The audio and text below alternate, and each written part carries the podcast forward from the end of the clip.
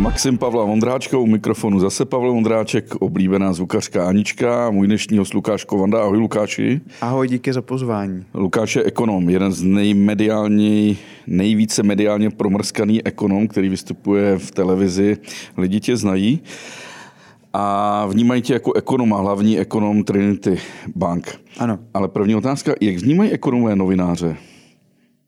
Teď jsme se o tom tak, bavili, použili je... jsme pár slov. To je záludná otázka. Na začátek eh, samozřejmě odborní ekonomové, eh, kteří působí třeba na univerzitě, tak o sobě mají eh, velmi vysoké mínění a žijou v zajetí svých teorií a mají pocit, že tedy posunují lidstvo dále stran jakoby poznání, což určitě v řadě případů je pravda. No a ti novináři jsou v jejich očích jako někdo, kdo to lidstvo třeba nemusí vždy až takto posunovat, jako to činí právě oni. Za novinařinu se neudílí žádná Nobelova cena, i když Pulitzerova cena, ano. Takže tam je možná jistý takový pohled, eh, že nevím, jak bych to řekl, tak abych nikoho neurazil, že zkrátka ten akademický ekonom eh, zná do detailu nějakou materii a dokáže vlastně eh, tvořit sofistikované teorie, hypotézy, zatímco ten novinář, ale i třeba nějaký popularizátor té vědy, té ekonomie vlastně už jenom nějak reprodukuje často třeba i chybně to, co vlastně ten akademický ekonom eh, no. zachytí, to, jak posune to lidstvo dále. Já ovšem jako nezdílím tento pohled, musím jedním dechem hned říci, já si myslím, že v tomto platí více než kde jinde dělba práce, což je e, ekonomická doména par excellence a že je e, pro potřeby a pro blaholidstva potřebný výkon jak to akademického ekonoma, tak toho popularizátora té ekonomie a toho novináře, protože bez nich se o těch e, posunech v poznání nedozví veřejnost a nebude vlastně schopna o nich debatovat a pak třeba skončí zaprášeny pod nánosem dějin. No já jsem tam právě proto, že tě znám skoro 20 let a v jednu chvíli si byl do jisté míry novinářem, když si spovídal především nositele Nobelových cen, tak si byl jednou nohou na tom novinářském břehu. Jestli pořád ta pověst, která je lepkavá, tě některý ty ekonomové stále vnímají jako toho popularizátora, nikoliv kabinetního vědce. Jednoznačně, já jsem proto to hned eh, tam zmiňoval v té odpovědi a hned jsem přidal i eh, tu eh, položku těch popularizátorů vědy, protože tak to se já osobně do značné míry vnímám a nevidím na tom vůbec nic špatného. Dokonce, když jsem se bavil s některými ekonomy zvučných men, kteří působí na akademické půdě, tak ti často nemají takový ten pohled, že to je něco nezáslužného, ta popularizace a naopak vnímají to, jak jsem to předestřel já, že je to ona dělba práce a že bez eh, toho člověka, který ať už jako novinář, popularizátor vědy vlastně dokáže zprostředkovat eh, tu vědu eh, těm širokým masám, by ta věda třeba nebyla úspěšná, neposunovala by se tak rychle, protože by se zkrátka o těch věcech nevedla nějaká širší celospolečenská debata. Hele, já jsem studoval politologii a měl jsem tam samozřejmě ekonomii. Učil mě Martin Mejstřík z Vysoké školy ekonomické. Michal Mejstřík. Michal Mejstřík. Martin byl někdo jiný, Michal Mejstřík, a ten byl ze mě nešťastný, když jsem se mu přiznal, že mě ekonomika vůbec nebaví. Na naší fakultě sociálních věcí v 90. letech habilitoval ekonom Václav Klaus, jehož přednášku jsem vůbec nepochopil. A to bylo moje jediné setkání vlastně s ekonomí. Jo. A proto se chci zeptat a budu se tě ptát jako, jako like, jako někdo, kdo tomu vůbec nerozumí. Jo? A, Ptej se, na co hele, chceš. mě zajímá Česko a to jeho postavení v Evropě. Jo? Kde skutečně jsme? Jo? Jsme opravdu v té východní Evropě, jsme ta chudší země Evropy, nebo už patříme uh, k tomu, k zhlíženému trochu západu. A druhá otázka s tím bude souviset, jak, jak si stojíme ve srovnání s tím Balkánem, anebo po Baltím, protože já tam jezdím 30 let a vidím ten dokonalý, ne dokonalý, ten dynamický rozvoj a toho, jak nás prostě dobí, dobíhají. A mám trochu takový pocit, že by Češi měli povinně jezdit třeba do toho Rumunska nebo jezdit do Polska, do Pobaltí a v podstatě, jak se říká, vytáhnout si zadnici z vodněkať a zjistit, kde skutečně jsme. Jo. Takže ta otázka, kde jsme, kde stojíme. Tak nejdřív eh, začnu suše ekonomicky, protože doma, jak se říká, není nikdo prorokem, takže se podívejme na to, co říkají o České republice instituce zahraniční typu ratingových agentur nebo Mezinárodního měnového fondu. V jejich očích jsme stále jako tou vedoucí zemí, řekněme, nebo jednou z těch vedoucích zemí celého toho nevím, jak to teď nazvat, 30, eh, 35 let po pádu komunismu hovořit stále o postkomunistických zemích. To je jako v 70. 80. letech hovořit o západním Německu jako o postnacistické ekonomice, což už by asi nebylo úplně případné, ale víme aspoň, co je na mysli. Takže tento blok zemí, které zkrátka byly v tom sovětském bloku před rokem nebo do roku 89 a vstupovaly s určitým spožděním do Evropské unie, se spožděním tedy za těmi starými eh, zeměmi EU, tak z těchto zemí, z tohoto bloku bývalé RVHP, řekněme, jsme na tom stále nejlépe, máme nejlepší ratingové hodnocení a vlastně i Mezinárodní měnový fond nás řadí mezi advanced economies v té své eh, kategorizaci, to znamená mezi opravdu už pokročilé ekonomiky, kam vlastně eh, příliš dalších zemí z tohoto okruhu neřadí z těch, které vlastně nezdílí euro, protože to euro je jakýmsi hodně velkým ehm, plusem pro to, aby byly začleněny mezi ty nejvyspělejší, eh, což má takovou eh, charakteristiku u něj třeba Slovensko, ale Česku se to podařilo i bez této eh, sdílené měny, to znamená s korunou. Takže tady myslím, že není zatím problém, nicméně my trochu žijeme z podstaty, a tam asi ty míříš a skutečně řada těch zemí, byť začínaly v tom roce 90 mnohem níže než Česko, eh, tak vlastně jej nyní dotahují. Eh, my jsme trochu, a zvláště patrné je to od roku 2017, usli na Vavřínech a o to rychlejší nyní eh, to dotahování vlastně je. A to jsou země typu Rumunska, to je země jako Polsko, o víkendu jsem se teď zabýval tím, že jsem vlastně si udělal žebříček. Eh, ona to je taková marginálie na první pohled, ale možná to také o něčem vypovídá. Takový žebříček vlastně nejvyšších budov v rámci vyšegrádských zemí. A k mému překvapení asi 40 z 50 nejvyšších budov je v Polsku.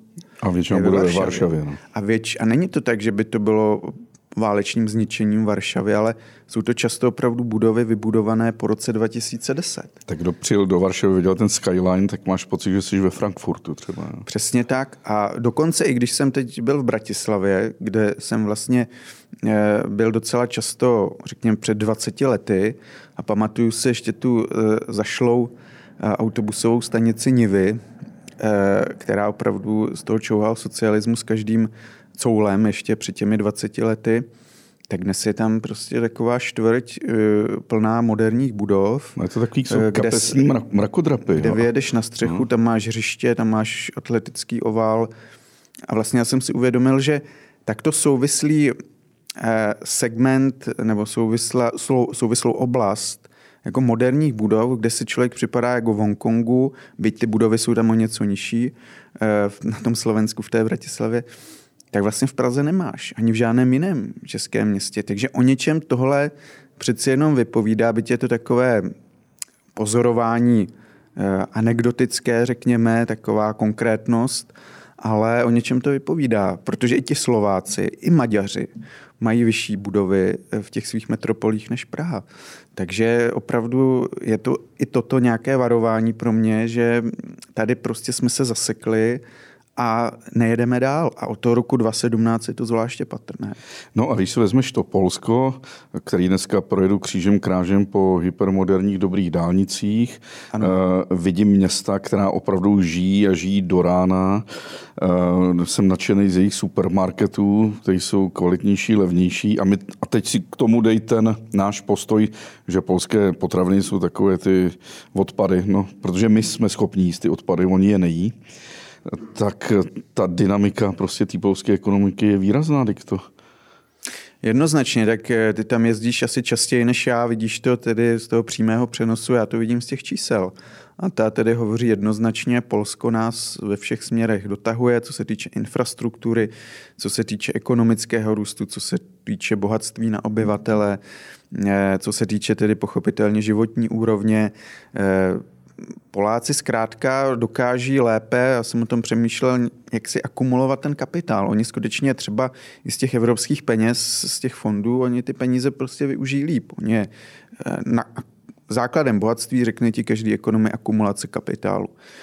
Eh, pokud ten kapitál akumuluješ a dáš ho třeba na stavbu sítě dálnic, tak to má větší efekt nakonec pro bohatství té země, než když ho jako roztříštíš ten kapitál, byť třeba objemově srovnatelný a dáš ho tu na eh, rozhlednu v údolí, tu na nějakou cyklostecku, což jsou sice možná fajn věci, když pak potom na tom kole jedem tady někde v Česku, ale to nedá tomu národu takové bohatství, jako když se ten kapitál pořádně hodí na tu jednu hromadu a udělá se něco, co má skutečně velkou přidanou hodnotu, třeba ta dálnice.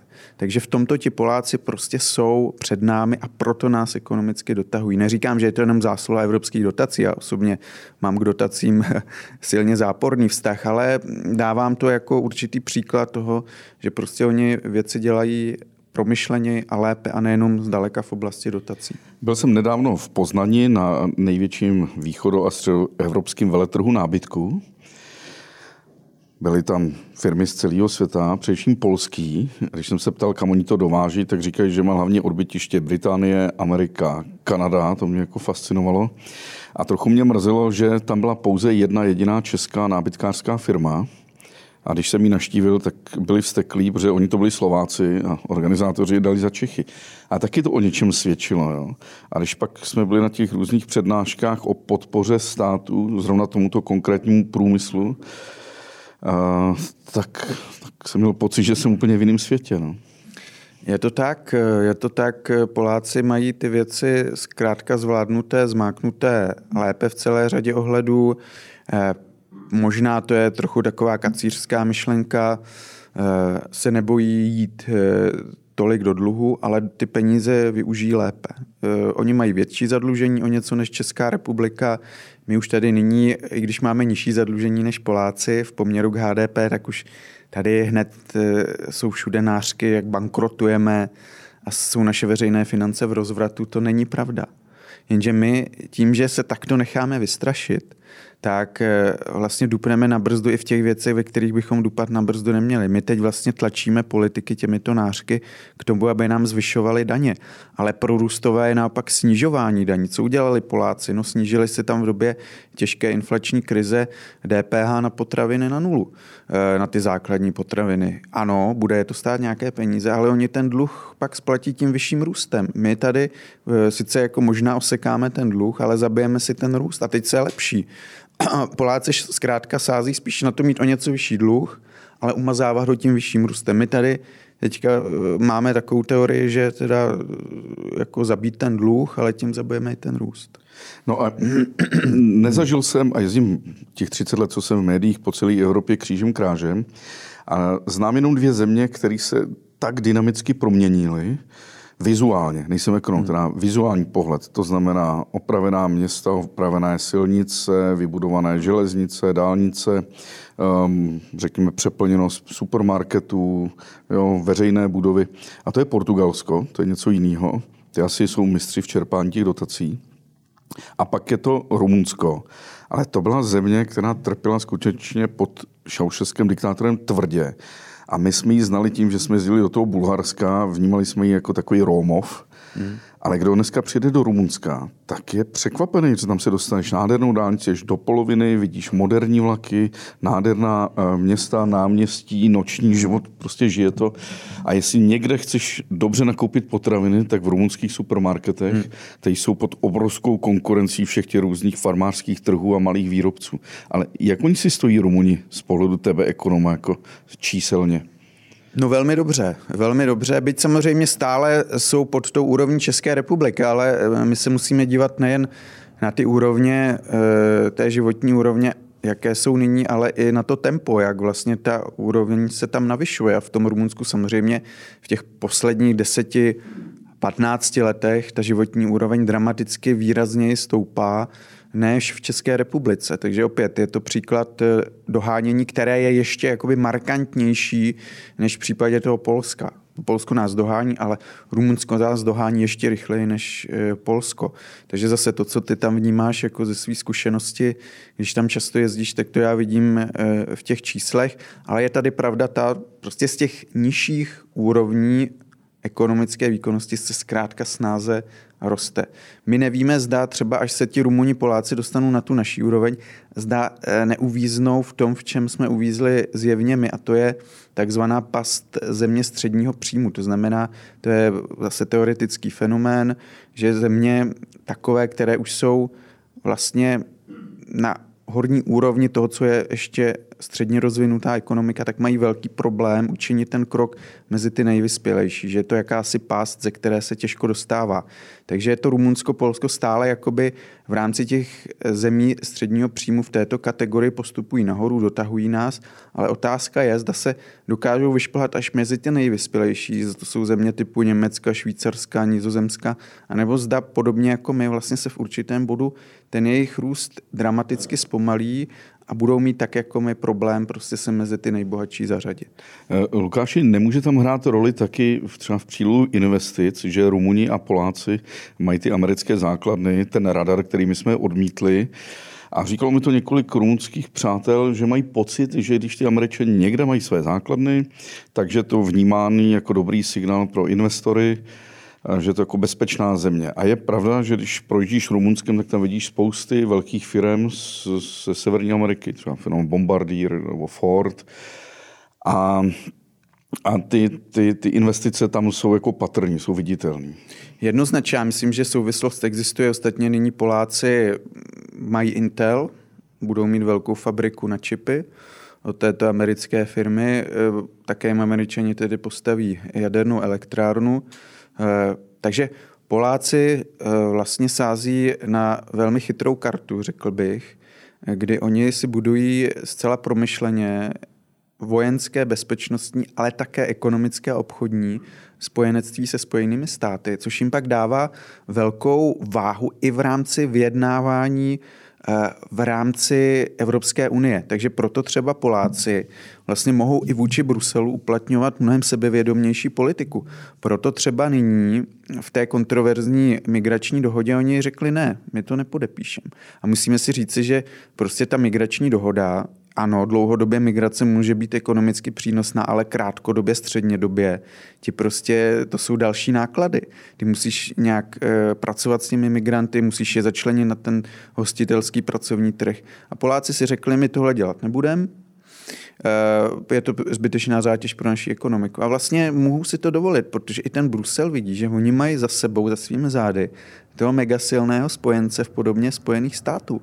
A podobně je na tom to Rumunsko. My tady v České republice jsme kdysi udělali dnes se to zdá ještě větší chybou než tehdy. Eh, prostě to, že jsme odmítli ten takzvaný radar, to bylo kdysi na konci že od těch nultých let, Eh, byla eh, proti tomu velká bouře tehdy, kterou iniciovali vlastně ty samé kruhy, které bychom dnes označili, eh, já nemám moc rád ty nálepky, ale řekněme proruské nebo, nebo prostě takové antisystémové.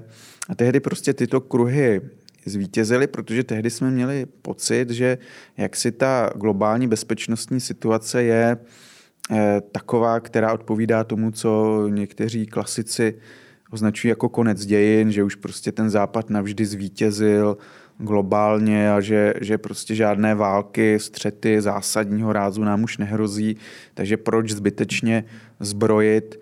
No tak eh, po 10-15 letech se to ukazuje jako fatální chyba. No a naopak ten postoj Poláků, kteří prostě si cílevědomě budují eh, spojenectví se spojenými státy, ten se nyní ukazuje jako daleko prozíravější. My teď jako nevíme, eh, kde jsme, teď teda se hodně snažíme zase hrát kartu Bruselu, ale já nevím, zda toto je ta nejlepší z ekonomického hlediska e, taktika. V tuto chvíli si myslím, že ti Poláci i tohle vlastně zvládli daleko lépe. O Rumunsku tolik nevím, ale podle toho, co říkáš, tak je to tam podobné. Eh, Lukáši, jsme řešili takové ty velké věci a teď se vrátím úplně dolů, dolů. A tam bych chtěl vidět odpověď. Když přijedu do Mnichova a jdu na Viktualin Mark, tak mám prostě město velké jak Praha, nádherný nádherný tvr, trh s čerstvými potravinami. A když přijdu do Vídně, jdu do Našmarktu, tak to je úplně to stejný. A říkám si, no tak to jsou jako bohaté země, dokáží prostě uživit tyhle ty jako špičkové potraviny. A, ale pak to vidím i v Polsku, pak to vidím samozřejmě v Budapešti nebo v Záhřebu, nemluvím o, o Rumunsku. A pak přijedu do Rigi, která je menším městem s aglomerací milion, a je tam gigantický centrální mark, to jsou ty bývalý uh, hangary na uh, vzducholodě Zeppelin. A jedna hala je třeba jenom 120 malých masen a řezníků. V další hale máš jenom síry, pak máš mořské produkty, pak máš čerstvo, čerstvý ovoce a zeleninu.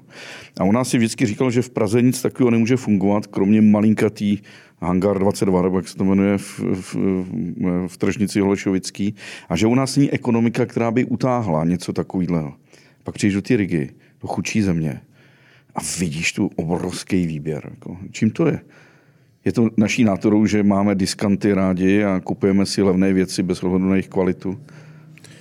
Ne nadarmo někdo říká, že je Česko odpadkový koš Evropy. Já si myslím, že do jisté míry je to pravda. My prostě klademe obrovský důraz na tu cenu. Vyšší než v řadě jiných zemí, i v těch, které si zmiňoval. Ale není to jenom o tom, to je. To je o tom, že třeba Poláci opravdu to své zemědělství eh, jak si zaplavují eh, daleko většími dotacemi než Česko. Oni z toho zemědělství v podstatě si vytváří něco jako my z automobilového průmyslu, jako už si výkladní skříň té jejich ekonomiky.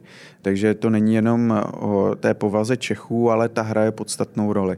Skutečně eh, je to vidět, Češi vyhledávají eh, slevy, jsou ochotni, prostě když je něco levné, konzumovat eh, i nevalnou kvalitu a jsou ochotnější tak činit i než právě třeba ty pobaltské národy i než třeba uh, ty balkánské národy, které jsou vlastně chudší, ale přesto, že jsou chudší, tak prostě si na tu kvalitu víc potrpí, což je určitý paradox. Češi pak jsou schopni prostě utratit zase více uh, za nějaké...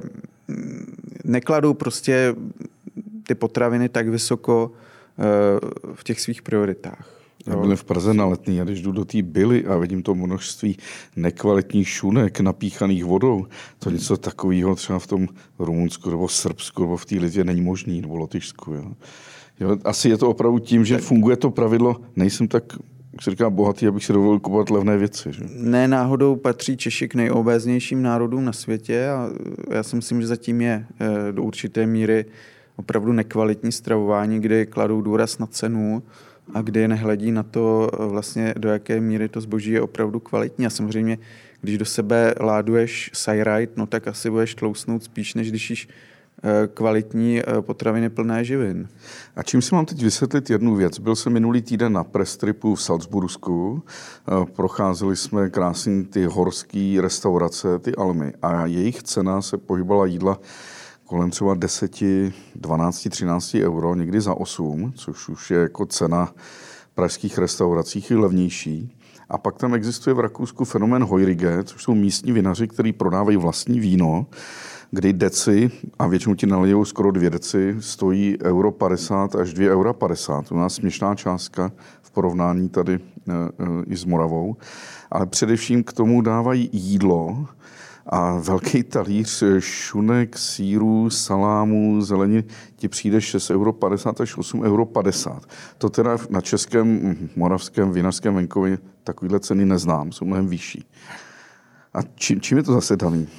Je to i to, že vlastně ti Češi eh, jednak tedy, jak už jsme si řekli, eh, v případě řady zboží vyhledávají ty slevy, ale zase někdy jsou vlastně paradoxně ochotni jít eh, a nechat se holit jako ty pověstné ovečky a eh, vlastně podlehnout eh, určitému takovému dojmu, že jak si když si to hledají, tak budou světoví a když prostě si dopřejí něco, tak i když to nemá tu kvalitu, protože zase ta kvalita pro ně nakonec není tak určující, tak vlastně budou za Kingy. Takže e, třeba jsme to viděli i v loňském roce a dnes už je to doloženo i studiemi, včetně e, těch, které zveřejňuje Česká národní banka, že e, tady firmy opravdu měly Klondike v loňském roce kdy zkrátka Češi více než jiné národy byli schopni tolerovat vysoké ceny, ty vysoké marže, které samozřejmě částečně ty ceny byly navýšené objektivně z důvodu drahých energií a tak, ale ti prodejci byli schopni si ještě něco připočíst eh, a ti Češi to stejně kupovali. Eh, přestože tedy mají důraz na, ty, na tu láci a přestože jsou ochotni obětovat tu kvalitu, tak v tomto případě tolerovali to, že jsou vysoké ceny, uvěřili tomu příběhu, tomu narrativu, že tedy to je způsobeno eh, válkou na Ukrajině a i trochu vystrašení tím, že politici tady furt říkali válka, válečná daň, se třeba říkal, žádná jiná země neoznačovala svůj daň eh, válečnou, to se dělo jenom tady, tak jako by tady panovala taková atmosféra, že opravdu ta válka se na nás řítí a že eh, proto bychom měli tedy tolerovat ty vyšší ceny, že to je jakýsi důsledek. Ale ti prodejci energetické společnosti, obchodní řetězce se prostě v téhle náladě jakoby svezli, zjistili, že ti Češi tolerují vyšší ceny a že je akceptují. A proto je dali. A dnes to vidíme. Dnes to vidíme, že zisky eh, firem eh, a marže, jakoby podíl na vytvořené hodnotě celoekonomické v loňském roce skutečně dramaticky narostl. Takže opravdu Češi se jako by loni nechávali holit pod tím narrativem, že je ta válka, že proto by měli akceptovat vyšší ceny. A tohle v jiných zemích nebylo. Nebo nebylo to v takové míře, no, jako já v České mám pocit, republice. že jsme tak trochu kavky a že to tak dobrovolně jako přijímáme, že máme jaký stání chování a vidím to nejen na tom východě, ale i na západě, kdy lidi jsou schopni si říct, že když zaplatí nějakou částku, tak za ní chtějí určitý množství, určitou kvalitu, zatímco my prostě sníme všechno, co nám dají a akceptujeme to. Já jsem zažil včera úplně bizarní příběh v Roudnici pod zámkem, na náměstí si nějací kluci otevřeli normální kontejner, dělají tam poké a nějaký burgery, a to ceny jsou 300 korun a víc, což na malý maloměsto je úplně jako absurdní. Ty ceny jsou dražší možná než v Praze, ale přesto tam ty roudničtí chodí a akceptují to. Jo. Jo, a přitom není žádná kvalita, sedíš venku na nějaký lavičce. Jo. Obecně Češi jakoby asi mají určitou, uh, určitý problém s rozpoznáváním právě té kvality. Nedokážou zkrátka ji dobře nacenit, často za blafy dávají hodně, naopak, když někde je něco kvalitního, tak to dostatečně neucení, tak aby to pro ten kvalitní podnik bylo jako výnosné, aby tedy takové podniky vznikaly víc. Je to možná i na sondu do duše českého člověka, proč tak jedná. Každopádně to, že se odlišujeme v tomto i už od těch eh, východních zemí, které se zmiňoval, to je vážné varování. Dokud jako byl rozdíl mezi Čechem a Švýcarem a Čechem a Nizozemcem, Čechem a Dánem, tak se to dalo vždy svádět na těch 40 let tady toho eh, zaostávání a socialismu, kdy prostě dělnická třída byla vzorem. Ale jestliže už je ten rozdíl mezi, já nevím, Litevci a Lotyši na jedné straně a Čechy na straně druhé, nebo Rumuny na jedné straně, Čechy na straně druhé, tak už je to něco, co nelze samozřejmě tímto vysvětlit. No, Takže pak to... se vkrádá otázka, co teda eh, na těch Češích je takové, že toto jsou ochotni tolerovat a pak už to je věc psychologická, sociologická, kulturně historická. No, pak se můžeme podívat do některých eh, částí našich dějin, kdy jsme tak krásně eh, přijímali, přijímali to, co nám bylo nakázáno a moc jsme se neprojevovali jako nějaký bojovný národ. Tak já nechci tady nějak tepat svůj národ, ale je nějaká ta hláška, že jo, klasiková, jak ten Čech je teda buď nějaký burán nebo lokaj. Ne? No a víš, že to dobře vidíš, vidíš to na kávě. Jako to mi vysvětli jako ekonom. Jak může stát espresso ve Španělsku, Portugalsku 80 centů nebo euro 20 maximálně? A je to Španělsko, Francie, Portugalsko, je to Řecko, je to, nebavím se o těch hm, pobřežních oblastech. Ale jak můžu tady zaplatit za preso 2 eura, 3 eura zcela běžně v Praze, v Brně nebo v, jemni, v Jemništi? Tak eh, ono je třeba taky hodnotit velikost těch trhů, konzumaci té kávy, která může být třeba ve Španělsku eh, kvůli jenom početnímu stavu obyvatelstva vlastně daleko vyšší. Tady zase máme levné pivo, protože se o tu hodně skonzumuje. Ten trh je velký. Když máš velký trh, tak máš takzvané výnosy z rozsahu. To znamená, eh, to jedno pivo tě tady může stát ta jeho výroba kvůli tomu velkému trhu méně než výroba piva nevím, v Portugalsku. Takže, v Port- jo, takže je třeba přilížet i k tomuto, k velikosti těch trhů. Mm, a pak samozřejmě dochází k tomu, že ve Španělsku může být eh, ta káva levnější, v Česku zase levnější pivo, ale určitě tam hraje i tu roli to, že prostě ten Španěl, ten Portugalec prostě jde za tou kvalitou, no, že si potrpí na tu kvalitu. Tady bych jenom chtěl říct všechno, k tomu no. pivu. Jo. Už se platí běžně 60-70 korun v Praze za pivo. To už jsme na nějakých třech eurech téměř. Jo. Ale když si posluchači dají do webu eh, eh, na web Zoigl, nebo zoigl.de, tak je to Združení komunálních pivovarů v Bavorsku, v městech Windisch, Schembach, Neuhaus, Eslaren a tak dále, Falkenberg. A když se podíváte, kdy mají ty pivary otevřeno a jejich hospody, tak jste na 2 mm, euro 22 euro 50 a to se jmenuje o Bavorsku. Takže i tady se ty rozdíly stírají. Tady pak uh, mohou být ve hře jiné faktory, protože když se třeba podíváš na cenu plechovkového piva, v hypermarketech, tak jako moc neroste v posledních deseti letech. To je furt nějakých 12, 13, 14 korun. Eh, ale souhlasím, samozřejmě všichni to vnímáme, že v těch hospodách eh, ta cena roste dramaticky. Tak zase je tu možnost, že teda ti hospodští si navyšují marže, takže holí ty Čechy, ty ovečky, ale může to být i ten faktor, že třeba ty Němci prostě přijímají víc těch migrantů, mají levnou pracovní sílu, eh, my tady teda to odmítáme, byť já jsem řekl, že to má i své náklady, ale my to jakoby odmítáme, tady politici se tomu spěčují, takže pak samozřejmě v těch hospodách musí být nějaká síla dražší, česká, a e, to se pak projeví i v ceně toho piva. Hm, zůstaneme u těch cen. Všiml jsem si takového fenoménu, že když si chci přečíst slovenské weby, ať už je to třeba aktuálně SK, Pravda SK, Jsme SK nebo, nebo Topky, tak je to všechno placený. Slovenský trh v distribuci informací je placený. Musíš si zaplatit. Když se podíváš na německý trh, Süddeutsche Zeitung, Frankfurtem, Spiegel, Die Welt, všechno je placený. Dávno už se nedostanu i na americké weby, všechno je placené. Ale my jsme najednou takový, dokonce i ta gazeta Výborča už je placená. Většina informací. A najednou uprostřed Evropy jsme my, Česko, kde novinky, seznám, prostě i dnes, lidovky, všechno je zdarma, blesk. Jsou tam pár programů jako premium, že si jako doplať. Ale to jádro, to gro je pořád zadarmo. Jako.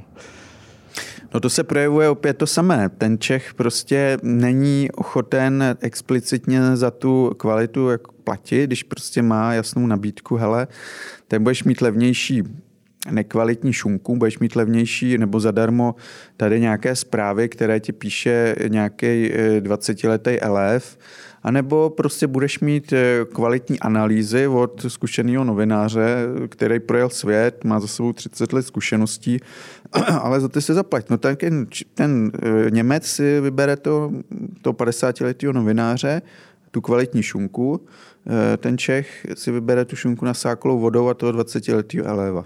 No, pak tam máme riziko otylosti a desinformací mnohem větší než, než kde jinde. Přesně tak, pak samozřejmě e, získává nekvalitní informace, nekvalitní stravu, takže je obézní a podléhá dezinformacím.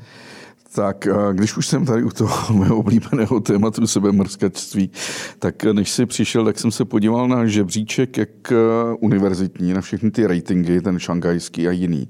A já jsem s Ruzou zjistil, že v kvalitě univerzity, jo, tak eh, je nej, nejvíc eh, mm, eh, Pražská Karlova univerzita, 500 až 700, ale před náma jsou univerzity dánské, rakouské, norské, finské, švédské. To bych ještě vnímal, to jsou bohaté malé země. Ale před námi je dokonce polské, řecké, portugalské univerzity a jsme na stejné úrovni jako Bukurešská univerzita. A asi nás brzo předežene. Ale, ale to je přece taky další věc. Ty Poláci, je? řekové, Portugalci. Jo, ne, ale když, není to tím, že když u nás poznáš, je velký odliv mozku prostě. To bych ani neřekl, ale tady prostě se hrozně neefekt. Tady dokonce jdou ty peníze do vysokého školství. Když se bavíš s lidmi e, z univerzity, tak oni ti řeknou, peněz je dost ve vysokém školství. Problém je ten, že jsou neefektivně distribuovány. Existují taková citační bratrstva, citační mafie, což jsou eh, akademičtí pracovníci, kteří prostě píší eh, studie nevalné úrovně a v lokálních eh, vědeckých žurnálech si to publikuje, vzájemně se citují.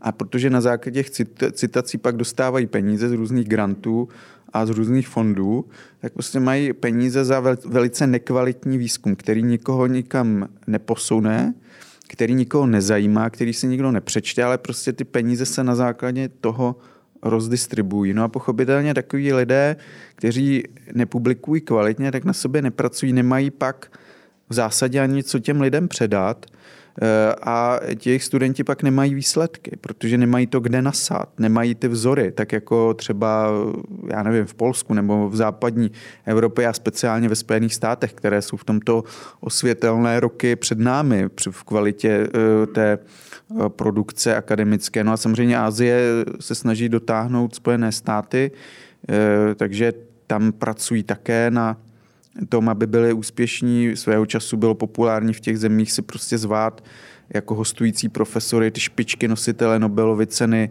ze Spojených států, třeba právě do Číny, do Koreje, kteří tam jakoby ukazovali ten směr. Tohle jsem nikdy nezaznamenal v České republice a když tedy byly třeba v nultých letech takové opatrné pokusy, třeba na vysoké škole ekonomické, tak vlastně rychle vzali za své. Prostě ta společnost eh, jak si potom to nějak zvlášť tedy neprahne, nežádá to, eh, takže je to otázka i té poptávky, co vlastně ta společnost chce. A tady zase narážíme na to, že my se spokojíme s tou nízkou kvalitou, s tím 20-letým elevem, s tou Eh, vodou nasáklou šunkou a my se spokojíme i hlavně i pro naše děti s nějakým přednášejícím, který za sebou nic nemá, který nikde nepublikoval nebo jenom v nějakých třetiligových žurnálech a ten jim samozřejmě nic nepředá, ale nám to stačí.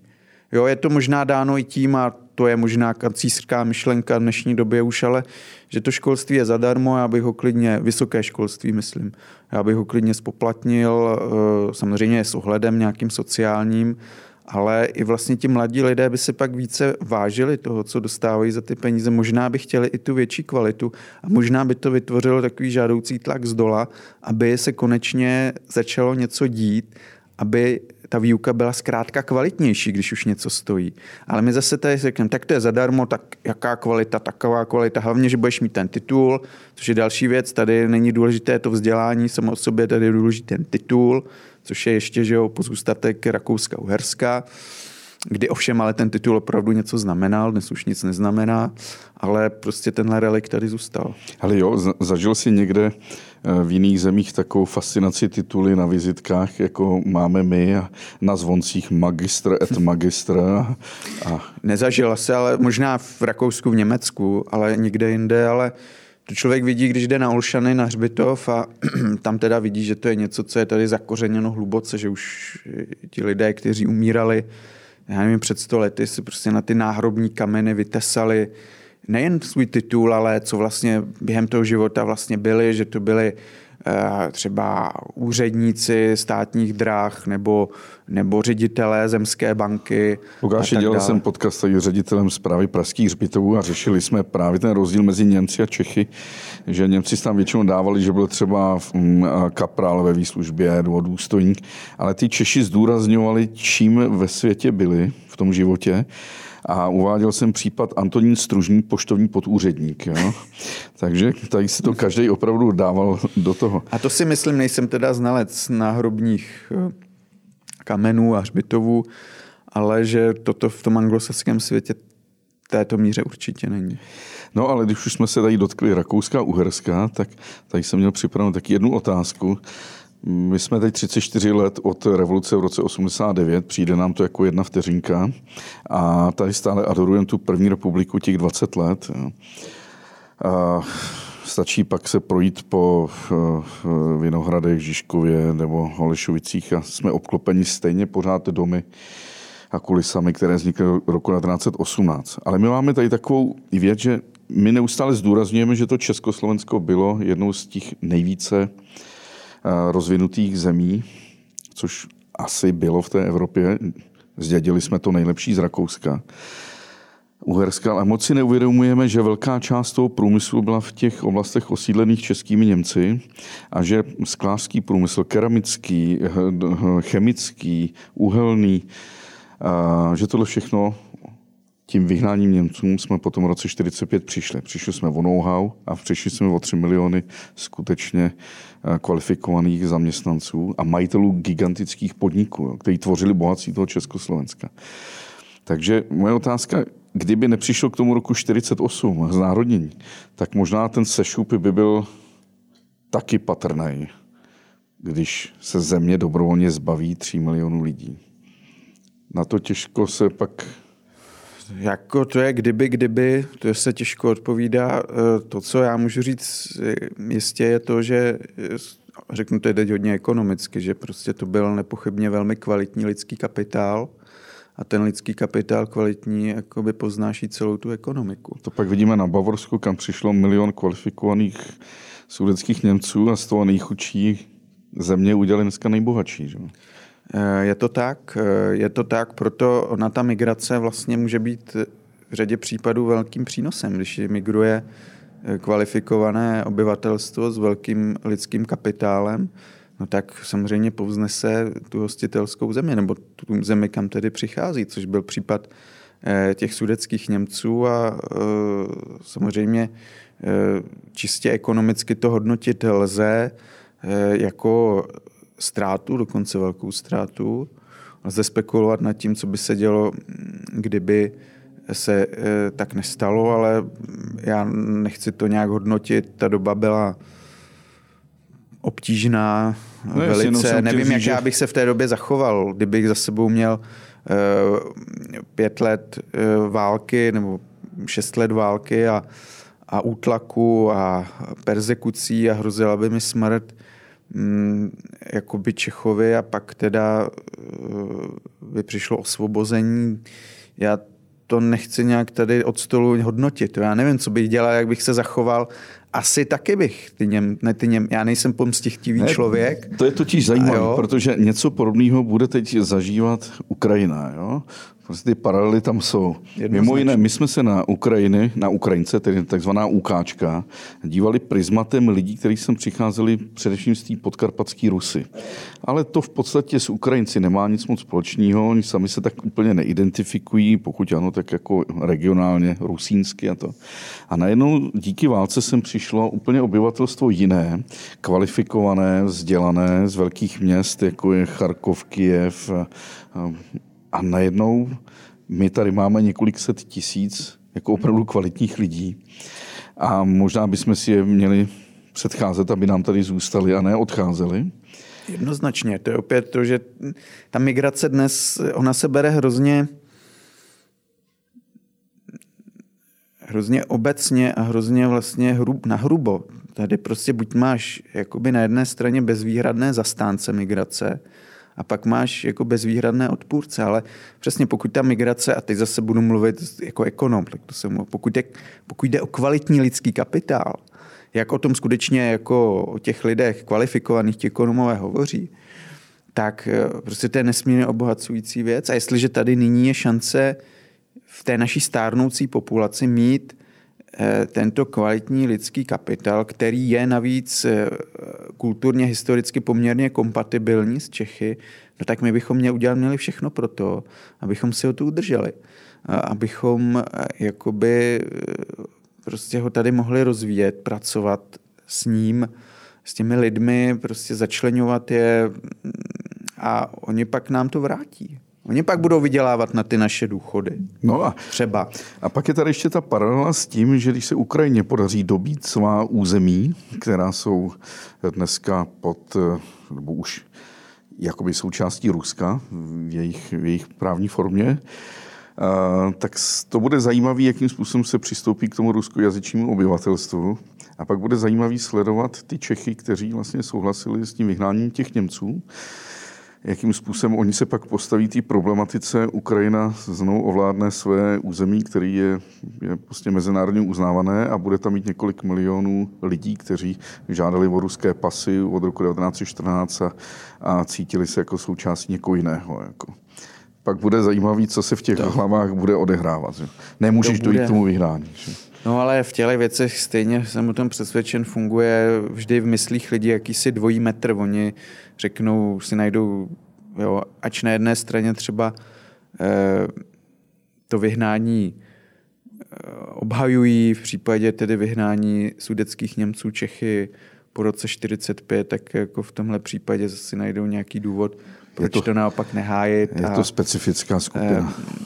Je to, jo, tady prostě fungují podle mě ještě nějaké fundamentálnější věci, které nelze úplně vysvětlit racionálně. To je asi jako proč se ti líbí nějaký člověk, nebo proč nalézáš eh, společnou řeč s někým, to je jakási chemie eh, a neumíš to úplně racionálně popsat. Tak já si myslím, že to je tady kořenem těchto nálad. A, a pak už si, když už máš nějakou náladu, tak už si vždy najdeš nějaké racionálně znějící zdůvodnění, proč zrovna ty dvě situace 45 a já nevím, 2025 jsou jiné.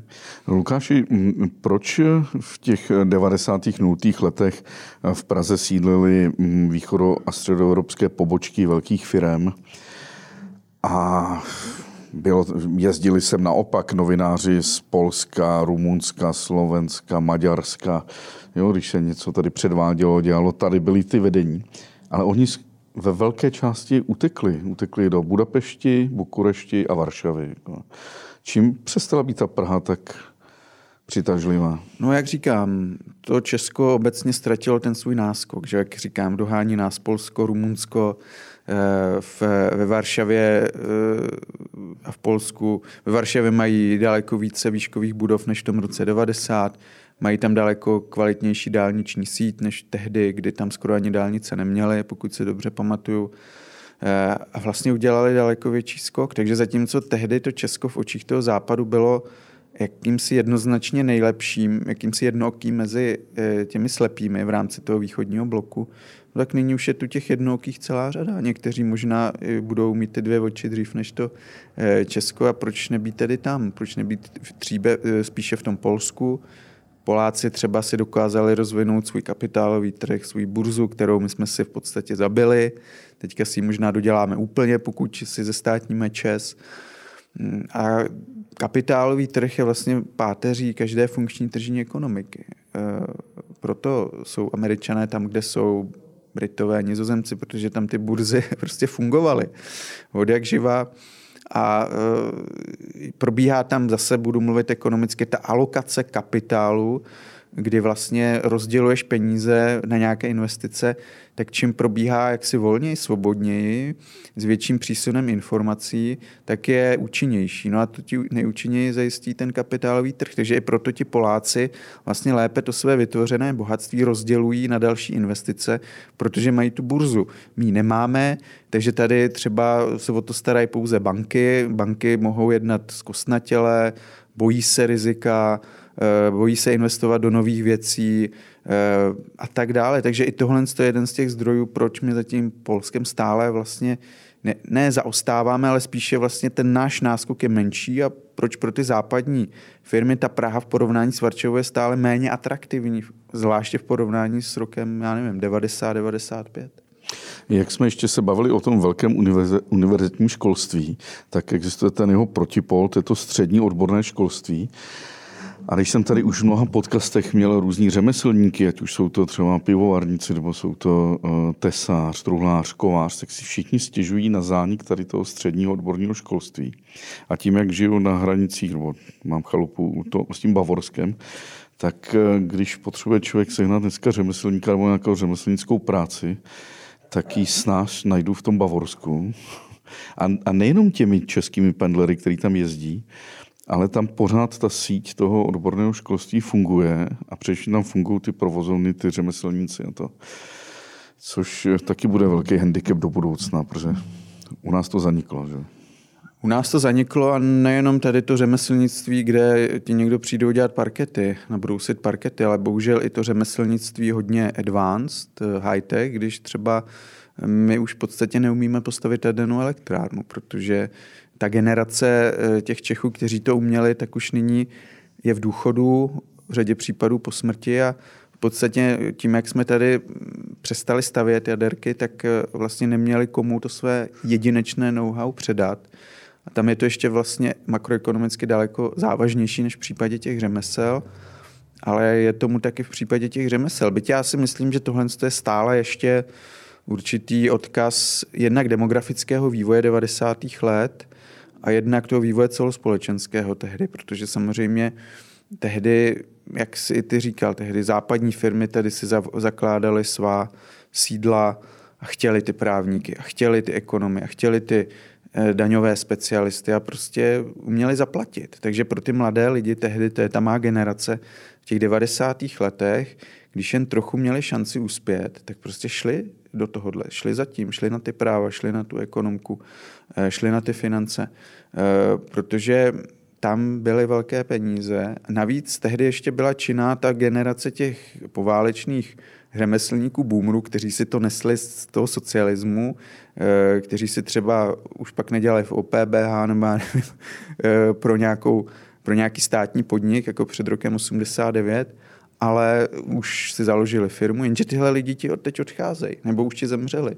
A vlastně mezi tím tady přišla ta generace mladých, která eh, vlastně na ty řemesla kašlala, měla zajištěno všechno těch svých rodičů, že jo, co se týče instalatérství a tak dále.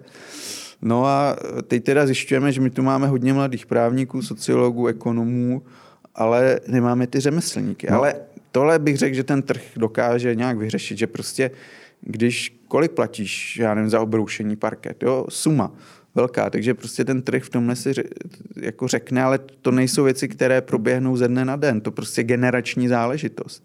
Takže než se rozkřikne, než těm lidem dojde, že daleko víc a spokojenější život a daleko víc vydělají, když budou ti parketáři, než když budou právníci, tak eh, to nějakou dobu trvá. Podle mě tady je i role státu, aby prostě zbytečně neživil ty právníky jenom protože jsou právníci. Prostě jestliže eh, tady nebude prostor, tak neotvírat další pozice ve státní sféře. Prostě když někdo vystudoval práva, nedokáže se uchytit v soukromé sféře, zní to tvrdě, tak musí třeba dělat to instalatéra. Tady byla ještě zajímavá věc, to byl příjev 100 tisíců ukrajinských řemeslníků a dělníků, kteří tady v 90. 0. letech byli a ty už tady nejsou, protože už jsou dávno pracují v Polsku nebo v Německu za mnohem vyšší peníze a mm, slyšeli jsme to a viděli a četli v médiích, že ten stát opravdu nepodporoval jako jo, tady ta, On je problém je ten, když ti stát hodně bobtná, když vytváří hodně úřednických pozic, eh, pozic, ale i typu, já nevím, bezpečnostních sborech. Eh, ve vězeňství tady máme eh, hodně, hodně věznů v porovnání takřka s celým světem, hodně policajtů tady máme. Tak pak samozřejmě tyhle lidi platí daňový poplatník, nic proti tomu, ale je třeba se ptát, tak chce to ten daňový poplatník v takové míře, nechce třeba mít pak o polovinu levnějšího toho parketáře. No, to mi říkal kamarád Leoš Zikeš, doporučuji na webu montáže Zikeš, rád mu vždycky udělám reklamu, parketář, má strašně práce teď. Teď, teď je nedostatek právě. Ale, to uh, slyším furt, že ne, parketáři, no, když jsem dělal rekonstrukci před lety, už tehdy byl, se čekal půl roku. Eh, Lukáši, je pravda, že Češi a Turci v Evropě pracují nejvíc, nejvíce tráví času v práce, že máme tu produktivitu nízkou docela? No, Češi opravdu pracují eh, v jedné z nejdelších eh, pracovních dob za ten rok, když se to nasčítá dramaticky více než třeba Němci. Ono samozřejmě to souvisí s mnoha věci. Zase tady jakoby ty firmy jednají tak, jak jednají ti Češi. Oni Eh, ty Češi prostě se jednak nechají holit, ty spokojí se s málem, ty firmy teda to vidí a místo toho, aby si koupili kvalitní mašinu, třeba v zemědělství, a nevím, nějaký stroj na sklízení obilí, tak radši zapojí místo té jedné mašiny čtyři Čechy, pořád to vyjde levněji. Třeba to doplní nějakým Ukrajincem, takže to vyjde levněji.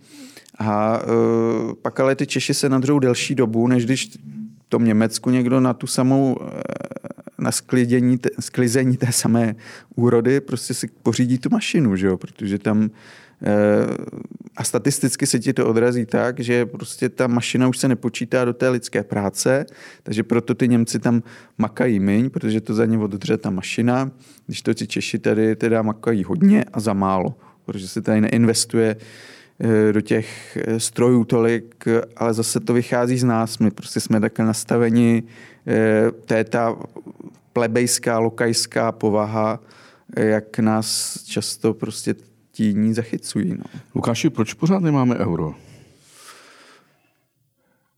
Tady si myslím, že je to určitý konzervatismus eh, Čechů, kteří eh, a historický vývoj. My tady nemáme příběh, proč to euro a ty konzervativní Češi, když nemají příběh, tak proč by jako se vzdávali té koruny. Eh, Bulhaři. Ta jejich měna je rozvrácená, v podstatě nedůvěryhodná. Chorvaté, také. A to není nic nového, to jsou věci, které stáhnou třeba od 70. let, eh, ještě od doby Jugoslávie.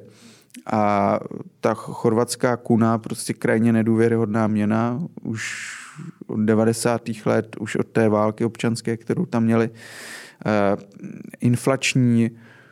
Eh, zároveň tady není příběh, jako třeba mají pobaltské národy, kde teda oni to euro vnímají jako Eh, že to je ta pojistka před tím ruským medvědem, že teda ten medvěd asi nezaútočí na tu zemi, která sdílí měnu, jejíž centrální banka je ve Frankfurtu v Německu.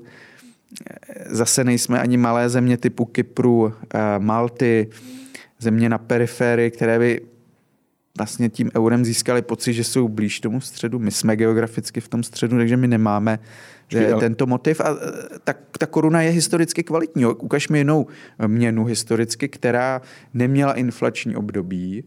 Eh, měla ho, eh, měli ho Maďaři po válce, měli ho za výmaru eh, Němci, Poláci, dramatická inflace v devadesátkách. My jsme tady to zvládli, to musíme říct, ta, ta první polovina 90. let opravdu to Česko tehdy mělo našlápnuto.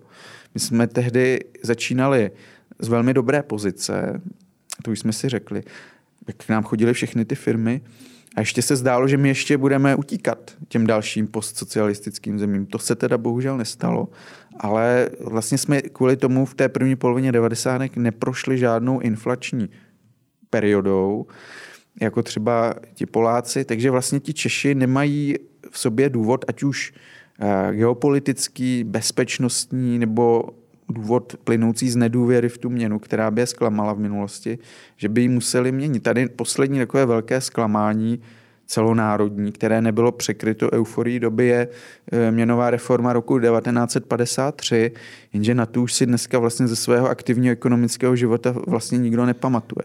No, euro mají Chorvati teď vzali a Bulhaři ho budou Taky. mít. Bulhaři už mají euro? Nebo budou mít? Budou mít. Tenhle rok, ne? Už prostě jsou v tom systému ERM2 Aha. a uh, budou mít euro. Pak ho přijmou asi Rumuni, možná. Asi jo. A zůstane teda koruna forin zlotý. No ale tak Dánsko, Švédsko taky musíš No a tak to je trošku jiný, že jo. Ale je možný, že my najednou zůstaneme těmi posledními. Já si myslím, že moc ne. Já si myslím, že pokud by už to přijímalo Maďarsko, Polsko, to už přijmem taky. Ale já si myslím, že tyhle země to nepřijmou. E, nezdá se mi. E, ale zase na tom Polsku vidíme, že ono to euro není nutné pro ten úspěch té země. I na tom Rumunsku ostatně, které si zmiňoval. Jo, tady jsou podstatnější úplně ne. Možná se soustředíme moc na otázku té měny. E, za tím rozkvětem těch zemí typu Polska, Rumunska stojí úplně jiné faktory, než to, jako používají měnu.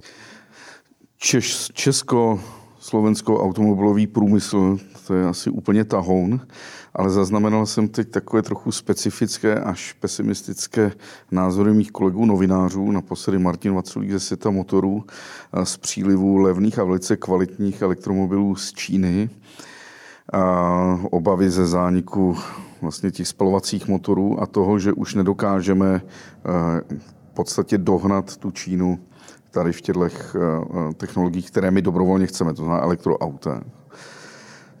To může být teda do budoucna velký problém. Obrovský. A to si myslím, že je asi teď největší výzva která před Českou republikou leží a dost mám z toho obavy, jak tohle zvládnem, protože Čína v tomhle je nyní silou, která udává tón, která už vytěsnila z tamní pozice číslo jedna mezi automobilkami Volkswagen po dlouhých letech a která naopak se řítí do Evropy. Když jsem byl na nějakém foru v Šangaji, přednášel jsem tam před čtyřmi, pěti lety, tak eh, tam byli lidé z automobilek, což byli lidé z poboček těch západních automobilek eh, působících ovšem v Číně. A ti mi říkali, vy si furt v té Evropě malujete, jak tady budete dobývat ten čínský trh, ale za pár let to nebude tak, že budete dobývat čínský trh. To bude tak, že se budete třást, aby ty Číňani nedobili ty vaše evropské trhy. A to se přesně děje. Takže no, naplňuje tady... se to, co ti experti viděli už před pěti lety a já si myslím, že pokud se neodehraje nějaké zásadní rozhodnutí typu eh, vyhlášení nějaké obchodní války, takže ta Čína nás v tomto hledu bude decimovat. A tím pádem ale i to Česko, protože samozřejmě Česko skrze Německo a skrze německý vývoz automobilů do Číny je i na té čínské poptávce závislá. No, protože už jsou tady první čínský vozy MG, že jo, stará slavná britská značka, kterou koupil pátý největší výrobce automobilů na světě. To, to už začíná na nějakých 600-700 tisíc plně elektro, plný elektromobil, který prochází všemi bezpečnostními testy. A, a Je to kvalitní auto. A... Tam jenom vlastně se eh, lidé trochu musí zbavit toho, eh, ale právě proto ty Číňani chytře investovali do těch západních značek s tou tradicí. Volvo, tady MG. Takže Uh, oni vlastně tohle dokážou nějak nakonec, to když jo, se bude říkat, to je čínské auto. Ale tak... Volvo se pořád vyrábí ve Švédsku, zatímco MG se vyrábí v Číně a dováží se sem. Že? To, je... to je pravda, uh, nicméně z hlediska marketingu je asi pořád uh, lehčí prodat MG než nějaký BYD, nebo jak se jmenují ta čínská auta. Uh, je to velký problém a e, prostě v té elektromobilitě určitě nebude Evropa tím, co v té tradiční eh, motoristice s těmi spalovacími motory určitě ne. A nejhorší, že ale my za to nemáme náhradu. My za to nemáme e, náhradu, možná farmaceutický průmysl, kde ještě může Evropa dominovat světově, i když tam má velkou konkurenci v podobě Spojených států, ale tady už nic dalšího není. A když eh, se zamyslíme nad tím, že ještě třeba na přelomu milénia Evropa dokázala udávat to na začátku eh, rozvoje těch mobilních telefonů, že jo, firmy jako Siemens, Nokia, eh, tak tohle skutečně je něco, co ukazuje na to, že Evropa nemá nejlepší ekonomický model a že bude asi dál zaostávat na tom globálním kolbišti, pokud se něco zásadního nezmění. Když jsem pracoval ještě v Burda, v Burda Media, tak nám naši němečtí kolegové úplně vyděšeně se divili, že nemáme tady odbory, že nejsme v odborech. Argumentovali tím, že v podstatě odbory a majitele jsou na stejné straně a mají společného nepřítele, to je ten střední management, ta, ta nabůbřelost byrokratických různých jednatelů a ředitelů. Můžou odbory mít dobrý ekonomický vliv a pozitivní, anebo že u nás jsou stále vnímány jako něco, co zdržuje. Dívám se na to prismatem ROH, revoluční odborové hnutí, nebo stávek ve Francii. Existence odboru vychází, prostě, když to řeknu zase ekonomicky, z dojmu, že eh, růst mest neodráží růst produktivity těch firm. A že odbory jsou tu od toho, aby vlastně dávali toto neustále kontinuálně do určité rovnováhy, tedy tak, jak roste produktivita firm, aby rostla i tam zdová úroveň. Ehm, vlastně to je jeden ekonomický pohled, druhý ekonomický pohled ti řekne, že vlastně tohle ten trh vyřeší, že prostě ti zaměstnanci si budou říkat o takové mzdy, o jaké, když budou dostatečně kvalitní, také přidáno dostanou. Ehm, myslím si, že role odboru prostě tady nějaká je. Eh, že tady odbory mohly být třeba i spíše slabší než v řadě zemí západní Evropy. Eh, což možná se nyní trochu mění, ale eh, zase nevím, proč odbory zrovna, když to vstáhnu k současnosti, se starají o úroveň důchodu. Že oni hrají spíše tedy širší politickou hru, než by jim náleželo. Mají se tedy zaměřit čistě na ty mzdy. A obecně nemám pocit, že by existovaly nějak přesvědčivě, v přesvědčivé míře studie, které dokládají, že se nejrychleji rozvíjejí eh, země, kde jsou silné odbory. Myslím si, že roli hrají jiné hmm. věci.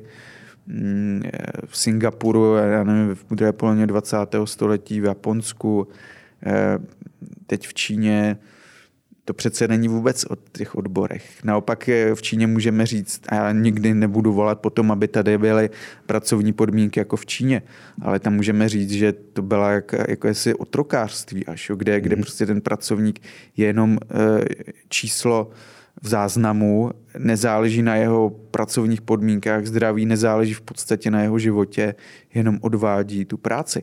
A to i práci pro západní firmy. To je to, na čem ta Čína eh, vyrostla. Eh, to je opravdu jakýsi Dickensovský kapitalismus, eh, to, co v té Číně v těch uplynulých letech i Západ instaloval, to je třeba si říci. Proto jsme měli levné oblečení, levné hračky tady na západě, iPhone dostupné, ale ta Čína už tohle to teď dělat nebude, ta pracovní síla tam zdražuje, ale šla nahoru. Takže já si nemyslím, že silná role odborů, kdyby tady byla, že Česko půjde nahoru rychleji. Poslední dvě otázky, Lukáši. Dělal jsem rozhovor s Jurajem Lukáčem, to je šéf lesokonářského združení Vlk, na Slovensku takzvaný pravicový ekolog, neideologický.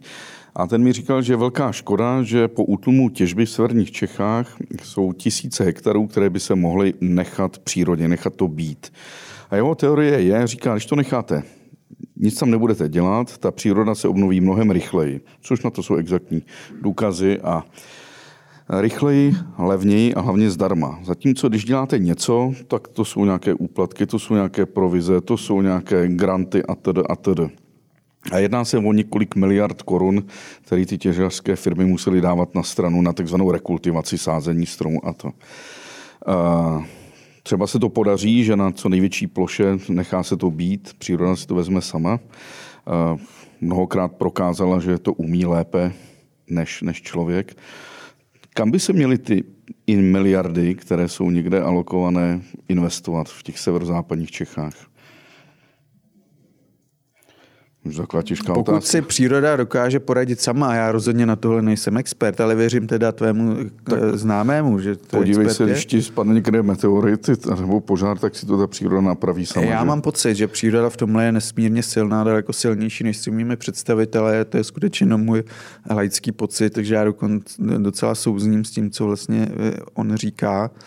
Ehm, no a pak eh, Ale jako místo ty... do kultivace to dává do, do, asi do lidského kapitálu, když už... Jako myslí školství, zdravotnictví. Školství, vzdělání. To ostatně to, co ten stát by měl dělat především, budovat infrastrukturu, teď zase budu mluvit po několikáté jako ošklivě ekonomicky, to není jenom infrastruktura dopravní, dálnice, železnice, to není jenom infrastruktura digitální, rychlé internetové připojení, ale to je, řekněme, i infrastruktura právě toho lidského kapitálu, kdy mm, v těch odlehlejších místech eh, budeš mít kvalifikovanou pracovní sílu. A pak tam třeba postavíš tu vysokorychlostní železnici a eh, prostě ti lidé kvalifikovaní budou podnikat v těchto z těch odříznutých nyní lokalitách, čímž vlastně ztratí ten pocit, že jsou nyní odřízlí od té pražské nebo brněnské kavárny a i vlastně přispěješ ke snížení určité politické polarizace, která pochopitelně mezi tím centrem, mezi tou kavárnou a těmi sudetami v Česku je, to všichni víme.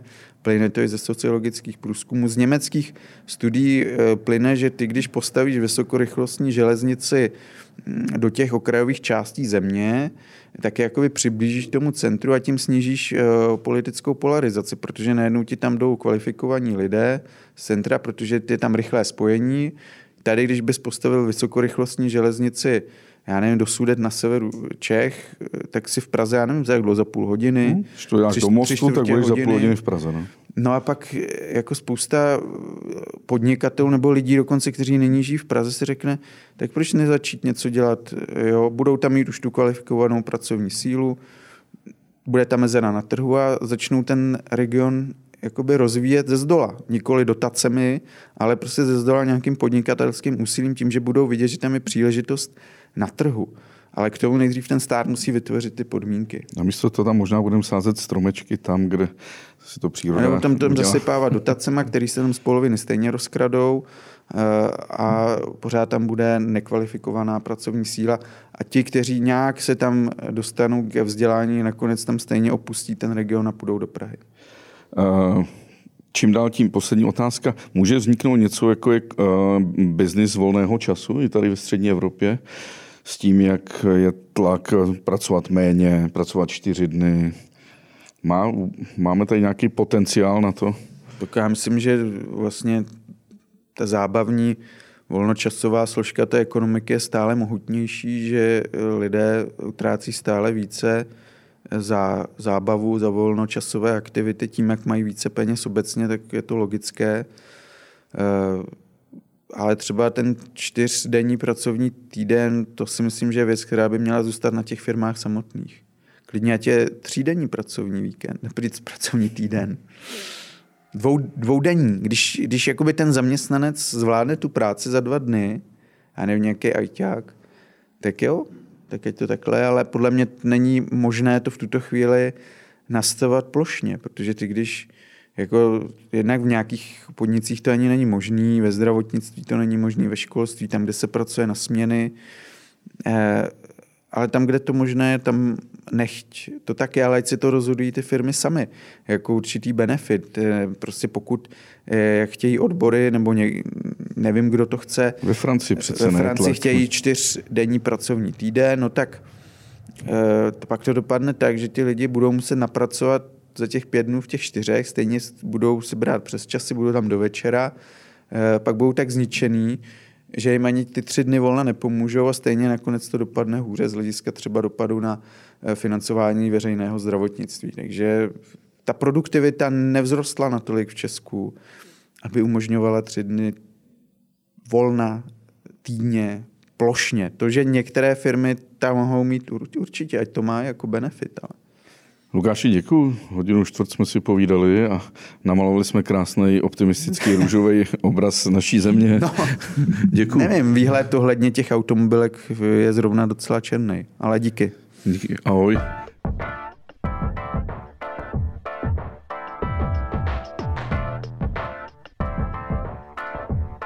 Uh, Lukáši, tvůj otec se jmenuje Jiří Komanda, je to performer malíř, eh, který vypadá zcela jinak než ty. Ty jsi v kravatě, v saku a otec je takový hippís, ty jsi takový japís.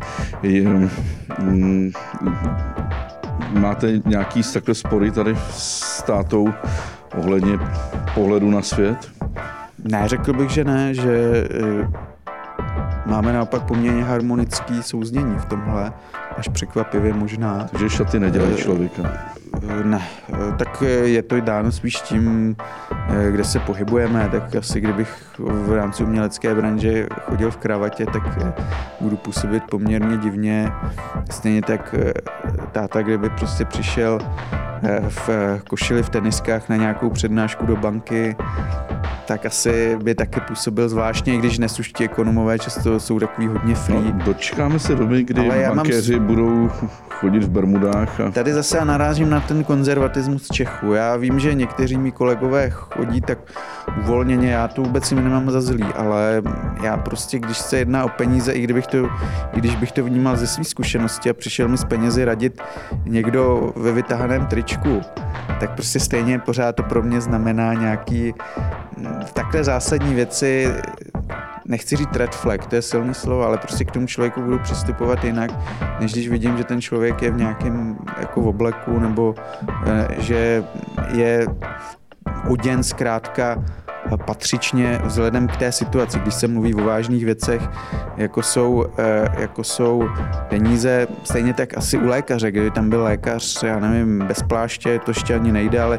nějakým vytahaném triku, tak asi taky při takhle závadní, zásadní věci ten člověk spozorně řekne si, aha, tak je to vůbec správný, abych tohle řešil eh, s ním, ale možná je to jenom moje určitá ne, konzervatism, ne, ne, ne, konzervatismus a, a za, za příští generaci už žádní lidé ani v obleku chodit nebudou a, a, a já dokonce mám takovou teorii, že dneska už je pomalu eh, tím, co bylo punkem, já nevím, v 50. letech, přijít někde ve vytahaných věcech, dneska už je punkem chodit eh, v té kravatě a v tom obleku, že dneska už jako ani politici pomalu nechodí v obleku, takže je to i možná určitá taková, eh, nechci říct poza, ale takový projev nějakého vnitřního přesvědčení, že je taky dobře, když se nějaké tradice ctí. Lukáš, díky. Ahoj. Ahoj, díky.